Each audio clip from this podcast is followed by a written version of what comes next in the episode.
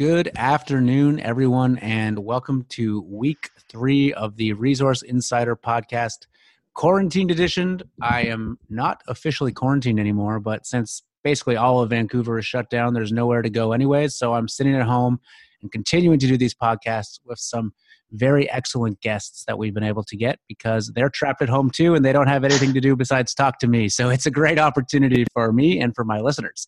And today is no exception for that. We're sitting down none other than David Garofalo. He is now the chairman and chief executive officer of the Marshall Precious Metals Fund, but that's probably not where you know him from. You probably know him as the past president and CEO and director of Goldcorp, the president and CEO of Hudbay Minerals, and maybe some of you even know before that he was the CFO of Agnico Eagle. So, some of the biggest and most successful gold miners in the world today. David has got a very interesting perspective on the challenges that it takes to run a producing international mining company and what, what they're going to be facing today in a world where a lot of things are getting shut down and we're facing a lot of challenges. So, David, can you hear me okay? Yeah, I can. Thanks for having Great. me on, and I wish everybody good health. So, let's um, let's start from the beginning. Uh, can you give people the thirty thousand foot view of of what you're doing today and a little bit about your background? Well, uh, today, uh, along with my partner Mark Prefontaine and our Chinese partners, Zhaojin Mining, have launched a precious metal investment fund focused on early stage exploration in the gold space. Uh, prior to that, uh, I ran Goldcorp uh, for about three and a half years prior to our merger with Newmont. I spent nearly six years running Hudbay during a, a, very rapid construction phase of three new mines. And before that, I spent 12 years at Agnico. And before that, eight years at, at Inmet. But the 12 years at Agnico probably defined my career most, more, more, more than most just because we went through a rapid construction phase there with about six mines in development. So uh, my career has been on the mine development side, but recognizing that uh, we need juniors to find uh, good deposits for us to build. So you have transitioned uh, to, well, you know, you've transitioned after the sale of Goldcorp or the merger of Goldcorp, rather, Newmont, which is a $10 billion merger, which we'll get into in a bit. But now you're running a fund focused on gold and precious metals exploration.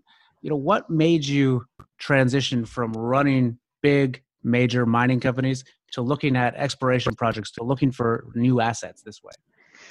Well, part of it is a passion project. Um, in virtually every company that I've operated in, uh, whether it's uh, Goldcorp, Hudbay, or Agnico, we actually ran incubator funds within those larger vehicles, essentially outsourcing our exploration, recognizing the juniors really did the best prospecting. Uh, they had the right risk tolerance, uh, right entrepreneurial mindset to do that. And so rather than bring that in house, we allowed that grassroots exploration to be done uh, within existing vehicles run by very capable entrepreneurs uh, that were good prospectors. So I'm essentially extending that um, on a full time basis on the buy side, uh, recognizing that uh, behind the scenes, the dynamic in the gold sector right now is uh, this, the industry really hasn't hasn't been reinvesting back into exploration in any meaningful way, and as a result, we've seen over the last seven or eight years a 50% decline in gold reserves, uh, primarily driven through depletion. Um, and so it's going to become an existential imperative for the sector for juniors to be successful in prospecting for new deposits.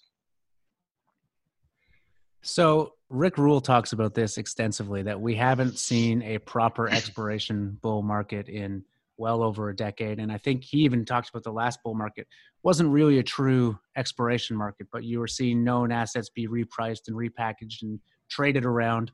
But for companies to go out and do grassroots exploration, look for new assets, or perhaps redevelop uh, unloved and unforgotten projects that are potentially economic at today's gold or, or, or metals prices. What you know, what is your strategy going forward on this? And perhaps you could also talk about who's backing this fund because I think that's a very interesting element to this as well.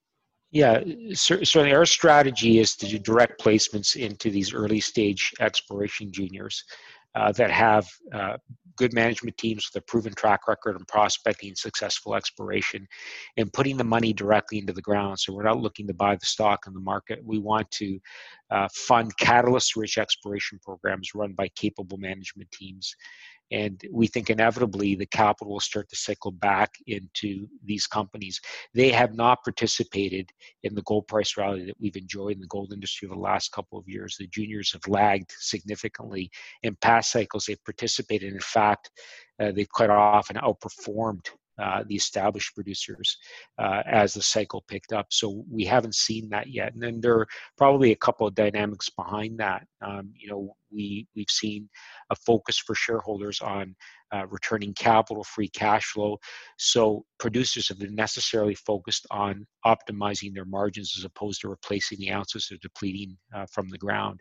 And so they have not reinvested back in exploration. But inevitably, that'll come to roost. They're going to have to invest back um, into the juniors uh, in terms of buying those deposits, hopefully, that the juniors are finding. So we're anticipating that cycling of capital uh, back into the juniors, and we're going to start to invest in what we think are the, the most prospective uh, opportunities we see in the junior space with good management teams.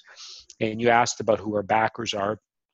Well, um, last year I was working with Zhaojin um, on a consulting basis on a couple of M&A files.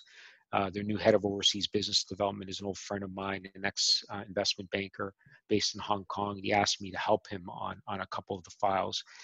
And Zhaojin found it very difficult to participate in auction processes for non-core assets that were being sold by some of the producers, simply because the stigma around uh, Chinese SOEs is they can't complete deals, they can't close. Um, Zhaojin happens to be a, a provincially owned SOE as such. They can keep their capital offshore. So their brand just isn't well known, known enough uh, uh, among the established producers in North America for them to be taken seriously. So it's part of a holistic approach to get their brand out there so they can participate in buying um, overseas assets and start to diversify outside of domestic production. They've decided to set up this incubator fund and start to put capital work with juniors. Um, doing that, um, they've they've segregated this fund entirely. Um, it's it's under the control of myself and Mark Prefontaine and one other external investor. Uh, and so Zhaojin's asked us to run this like any other fund would be run uh, for capital appreciation. Um, they have no preemptive rights in anything we invest in, but what they will do is one seed us with capital, but also lend us technical expertise when we need it to evaluate opportunities. And so they have a very well established operating team in Shandong province and a business that produces about a million ounces a year. So they have a very deep bench that we can draw upon as we evaluate opportunities to invest in for the fund. Now, do you guys have a, and I'm kind of asking for my own curiosity on this one, do you have a maximum size of a company you can invest in? Can you invest in a company that's in a development stage? Uh, can you invest in something that already has an established resource? Or is this purely sort of grassroots pre-resource? Is there a, is there a sweet spot there? Um, I, I, think we'll look across the spectrum from even pre-drill um, pre-resource to ones that are close to development. Um, so development stage assets, I'd say would probably be, you know, and this is uh, rather academic at this point because we're just starting to deploy capital. I'd say probably 75% focused on the exploration stage uh, from pre-drill to things with a resource and maybe 25% resource stage. Uh, you know, if you look at the classic Lassonde curve in terms of when mm-hmm. share prices really appreciate, it's at the discovery phase and it's at the pre-development phase or development phase when you start to see the share prices start to uh, reflect the underlying value of the assets. And so we want to make sure we allocate capital accordingly. I, would say our sweet spot in terms of size is anywhere from micro cap to 150 to 200 million dollar market cap. Mm-hmm. Uh, we don't need to have um, uh, significant influence. Uh, we can be uh, the, the uh, primary order within a syndicate. We can be the sole source of capital for relatively early stage opportunity if we really, really believe on the prospect. Um, so I think we'll be quite flexible in that regard. But I think the important element is we're trying to put money into the ground. Uh, we're trying yeah. to uh, catalyze exploration, which has been uh, lacking in the sector for quite a few years because of the relentless bear market as you pointed out, the juniors have been experiencing for a number of years. So you're really a discovery focused fund. Absolutely, um, and, and and that's an existential, as I said, an existential imperative for for the seniors. They're going to need the juniors to be successful again uh, to replace what they're depleting. Um, the, the, seniors have always been very capable brownfield explorers, but if you think about the mindset for a junior versus the mindset for a senior established company, uh, juniors are necessarily uh, risk tolerant, necessarily entrepreneurial. They embrace risk it's it's very much a venture capital type of mindset. Whereas mm-hmm. within a mining company what you're trying to do is largely mitigate risk not embrace it. You know mitigate risk and uh, mitigate risk in development mitigate risk operationally safety wise it's all about minimizing risk within your operating portfolio. So you can understand why juniors don't transition well to becoming developers and why uh, mining companies generally are not good grassroots explorers so, have you found it difficult to make this transition at all, coming from a you know a senior management you know producing miner background? Are you waking up at night in cold sweats with the the risk profile of these companies? Well, well, what, what you realize is that um, you know you're not dealing with deep management teams for the most part, and they need help. Um, and and mm-hmm. um, in Mark Prefontaine, I have an extremely capable geologist with great pedigree on the prospecting side, having successfully founded two uh, companies that went on to, to graders and over. Um, so he's a great at doing, and he can provide us help. And again, having Zhaojin behind us as well, if we need engineering help, geolo- more geological help beyond Mark, metallurgical help as we value the opportunities, or if these juniors need that kind of technical expertise lent to them, we can provide it to them. Um, that's what that Zhaojin brings to the table. So, so uh, yeah, it's different, but again, it was always a passion of mine. I've always been a big proponent of juniors. I've been involved in the development of 13 uh, mines in my career, every single one of them came out of a junior. Every single one. And if, if they did not do what they did, uh, we wouldn't have succeeded at Agnico, at Hudbay, or at Goldcorp. Okay. So a lot of the people that listen to this podcast, and, and myself included, you know, invest heavily in junior exploration companies. There's a passion for that amongst our listeners. But right now we're seeing a market where seniors, where royalty companies, where later stage development companies have been absolutely crushed. And there's a lot of people piling into these, myself included, seeing them as buying opportunities to get something at 30% off, 40% off. Has so I guess my question is for those still interested in the junior space, is now as now the time to deploy capital when you're seeing these companies that have just been absolutely hammered and are desperate for cash flow or are you guys maybe sitting back and waiting and saying look we're going to need to wait till the market comes back a little bit and there's going to be support beyond us right now to help to help these companies along? What's your what's your strategy i guess for managing this very unusual time? Well there's there's an element of both and what i mean by both you know you're making a macro call uh, that the cycle will start to turn for juniors, but also you're doing a bottom up analysis of the best opportunities out there, and, and it's a combination of the two. Um, you know, when I when I partnered up with Zhaojin on this, I insisted on bringing Mark Prefontaine in because, yeah, I can structure deals and I can make this type of macro call. But what I don't have is that geological depth, and and I needed that bottom up analysis from somebody who has a methodology when he looks at these things um, and, and brings that discipline and rigor to each, looking at each of the individual opportunities. Um, as for timing, what timing couldn't be better in terms of value out there as to when the cycle will turn. Your guess is as good as mine. Uh, all we're trying to do is do that bottom up analysis and invest in the best prospects that we we judge uh, that are out there uh, and and wait for that cycle to turn it inevitably has to just because you know mining companies are a collection of finite life assets and they're becoming that much more finite. Okay now my next question is given what's going on in the world today how happy are you that you are not managing a major mining company at the moment Well, well I, I, certainly empathize, um, and yeah. and I still have a lot of friends um, at mine sites, and um, and the preoccupation I would imagine um, in the executive suite right now is with the health of the employees, not just the safety, but the health. It's become yeah. that elemental. And so um, it, it's become that much more human. Uh, the human dimension is is really paramount. Um, it's the only thing that you can focus on. Obviously, there are things that you need to do to put these assets on care and maintenance so that you can ramp back up uh, as safely and quickly as possible uh, when the tide turns uh, on this pandemic. Uh, but you have to focus uh, uh, almost entirely on the uh, the individual health of your employees. You know, unlike many uh, many of the guests we've had on here who are professional investors, who are explorers, you know, you've actually been involved behind the scenes in making these decisions for large scale companies.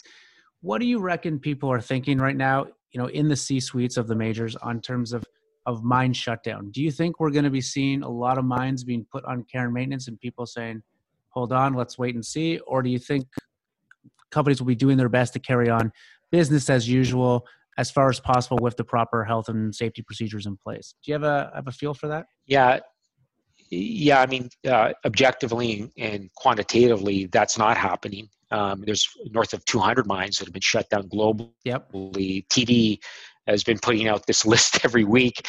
Um, and so it, it's becoming very, very difficult for operations to be sustained and supply chains to be maintained. Never mind what's happening at the site, but a lot of the suppliers are, are not in a position to be able to deliver uh, the, the elements that, that the mine sites need to continue operation. But um, having been to many uh, operational settings, it's very, very difficult to have that kind of physical distancing within your operations uh, that uh, our, our, health authorities are demanding of us right now. And, uh, and so I think many mining companies are quite rightfully uh, winding down their operations, putting them on care and maintenance, and hunkering down like we all are at home right now. You know, I hadn't really thought about this until you we were talking about this, but do you think there's any chance that this could spur another round of M&A in the gold space in the major space when some of the companies that are cashed up in a stronger position to just sit it out and wait are going to maybe be a bit uh, more ruthless with some of their less prepared competitors? Well, well, when you're not having to deal with the day-to-day stress of operations, you know, notwithstanding the fact that care maintenance is not uh, not a simple process. Getting to that stage is not a simple process. There's a lot of moving parts to get there. When you're not dealing with the day-to-day headaches of your operation, you're probably going to sit back and think a little bit more strategically if you're in the C-suite or at the board level. And so I would not be surprised um, if if there were more conversations going on right now uh, than there otherwise would be when everybody's dealing with whether they're going to meet their quarterly numbers or not. All right. Uh, you know, just to wrap things up, you know, we, I've spent a lot of time the last couple weeks thinking about what the world's going to look like on the other side of this, and I think everyone I've talked to, they think it's going to be a different place. Although not everyone, no, no one really knows for sure what that might be. Do you have any feel for?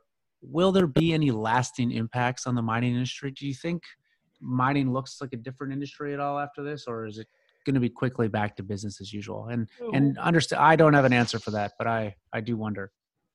I think it'll be the same but different. and what I mean by that is, is uh, the more immediate priority uh, once we get the all clear from our health authorities is as quickly as possible start restart operations uh, for a variety of economic and social issues. You want to get those operations back up and running as quickly as possible. But what what this phenomenon has probably accelerated is is uh, some of the technologies that we've probably been adopting uh, more slowly in the mining business than we could otherwise do so. And you know, I'm talking about uh, working remotely. Um, and and I know at Goldcorp when when I was running it, we were doing we were experimenting with um, tele remote mining um, from, mm-hmm. from far distances, and, and maybe that'll hasten the adoption of that type of technology uh, in terms of autonomous and semi-autonomous equipment usage, in order to reduce the labor intensity at the mine sites and, and uh, reduce the risk that is inherent in fly in fly out situations. Um, there's, that's a big part of the cost structure, but it's also a big part of the risk inherent um, with these pandemic issues. Is you're putting people in in very tight uh, quarters uh, for a period of time, and, and that can um, hasten um, you know virus spread. Okay, and any parting thoughts on on what you're thinking about, or maybe what you think investors at home should be thinking about, uh, either whilst or before deploying capital into the mining sector again? Well, well you know, I think um, what this has made very, very clear is that um, quantitative easing isn't going anywhere anytime soon. It's it's here to stay, um, and this was just um, a catalyst uh, for accelerating that quantitative easing. So, gold as an asset class is has never been more attractive. In, in my career, I've been in the business 30 years. Uh, we've never seen uh, the expansion of money supply to the degree we're seeing it now. Interest rates on nominal real basis at levels that are unprecedented. Uh, this is hugely bullish for, for gold, but as an industry, uh, we're uh, less equipped to provide that leverage proposition because reserves are depleting and have been depleting for a number of years. We've done a great job in stabilizing our cost structure. So, unlike coming out of the, the great financial uh, crisis of about a decade ago, I don't think we're going to see rapid cost inflation anymore because 10 years ago, when gold was running, so were base metals. And so there was this competition to build capacity in both base and precious, which drove up cost structures dramatically. That's mm-hmm. not there anymore. Base is not participating because of the, the weak macroeconomic environment we find ourselves in.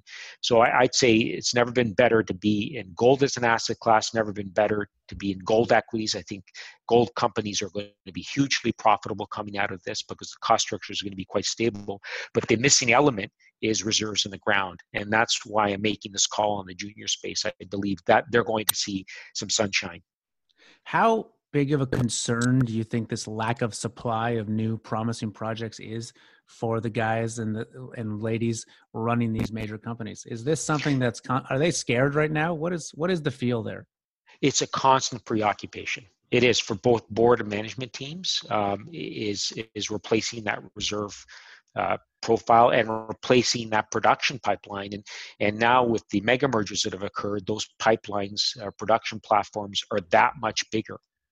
Um, you've got to imagine that a newmont and a and uh, and a barrick these days basically has to find a 10 million ounce deposit every year to replace what they're depleting each yeah. of them that's a tall order and given the lack of prospecting occurring at the low end of the spectrum in the early stage exploration, that's that's a significant concern for the industry over the ensuing four, five or six years.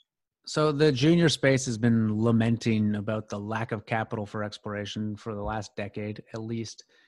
Do you think we're going to see the majors doing more strategic investments in juniors and picking up the the slack that has been kind of dropped off by the traditional capital markets, I think, and the move to passive investing and all these things that have happened to make capital so scarce for junior companies. You know, you know, and they have been doing that selectively. Both Barrick, Newmont, and some of the other smaller companies. Agnico, for many, many years, has been doing that. They've been supporting the junior space quite consistently, um, and, and in some cases selectively. So I think they're doing that. Uh, could they do more? For sure. But I also think the, the traditional capital markets are going to pick up for, for the juniors because, um, you know, right now, the general, up to this point until recently, generals have not participated in the gold equities. It's really been the specialists have been buying the mm-hmm. established producers. And in past cycles, what happens is the generals come in, displace the specialists, from the big cap names and they go down a tier or two into the juniors and that's when the juniors start to participate. It always happens on a lag but this lag has been longer. Well given the volatility in the general equity markets i think if it's not a white flag it's certainly a yellow flag is going up from the generals and they're starting to look at gold equities as a viable investment alternative to, to other sectors um, in the general equity markets. And that that will be a precursor uh, to again capital coming down to that junior tier. That's really what's going to drive the capital down as when the generals start to meaningfully participate in gold equities, and we start to see that weighting of gold equities as a part of the overall global indices uh, start to become more meaningful. All right. Well, thank you very much, David. And thank you very much to everybody listening at home.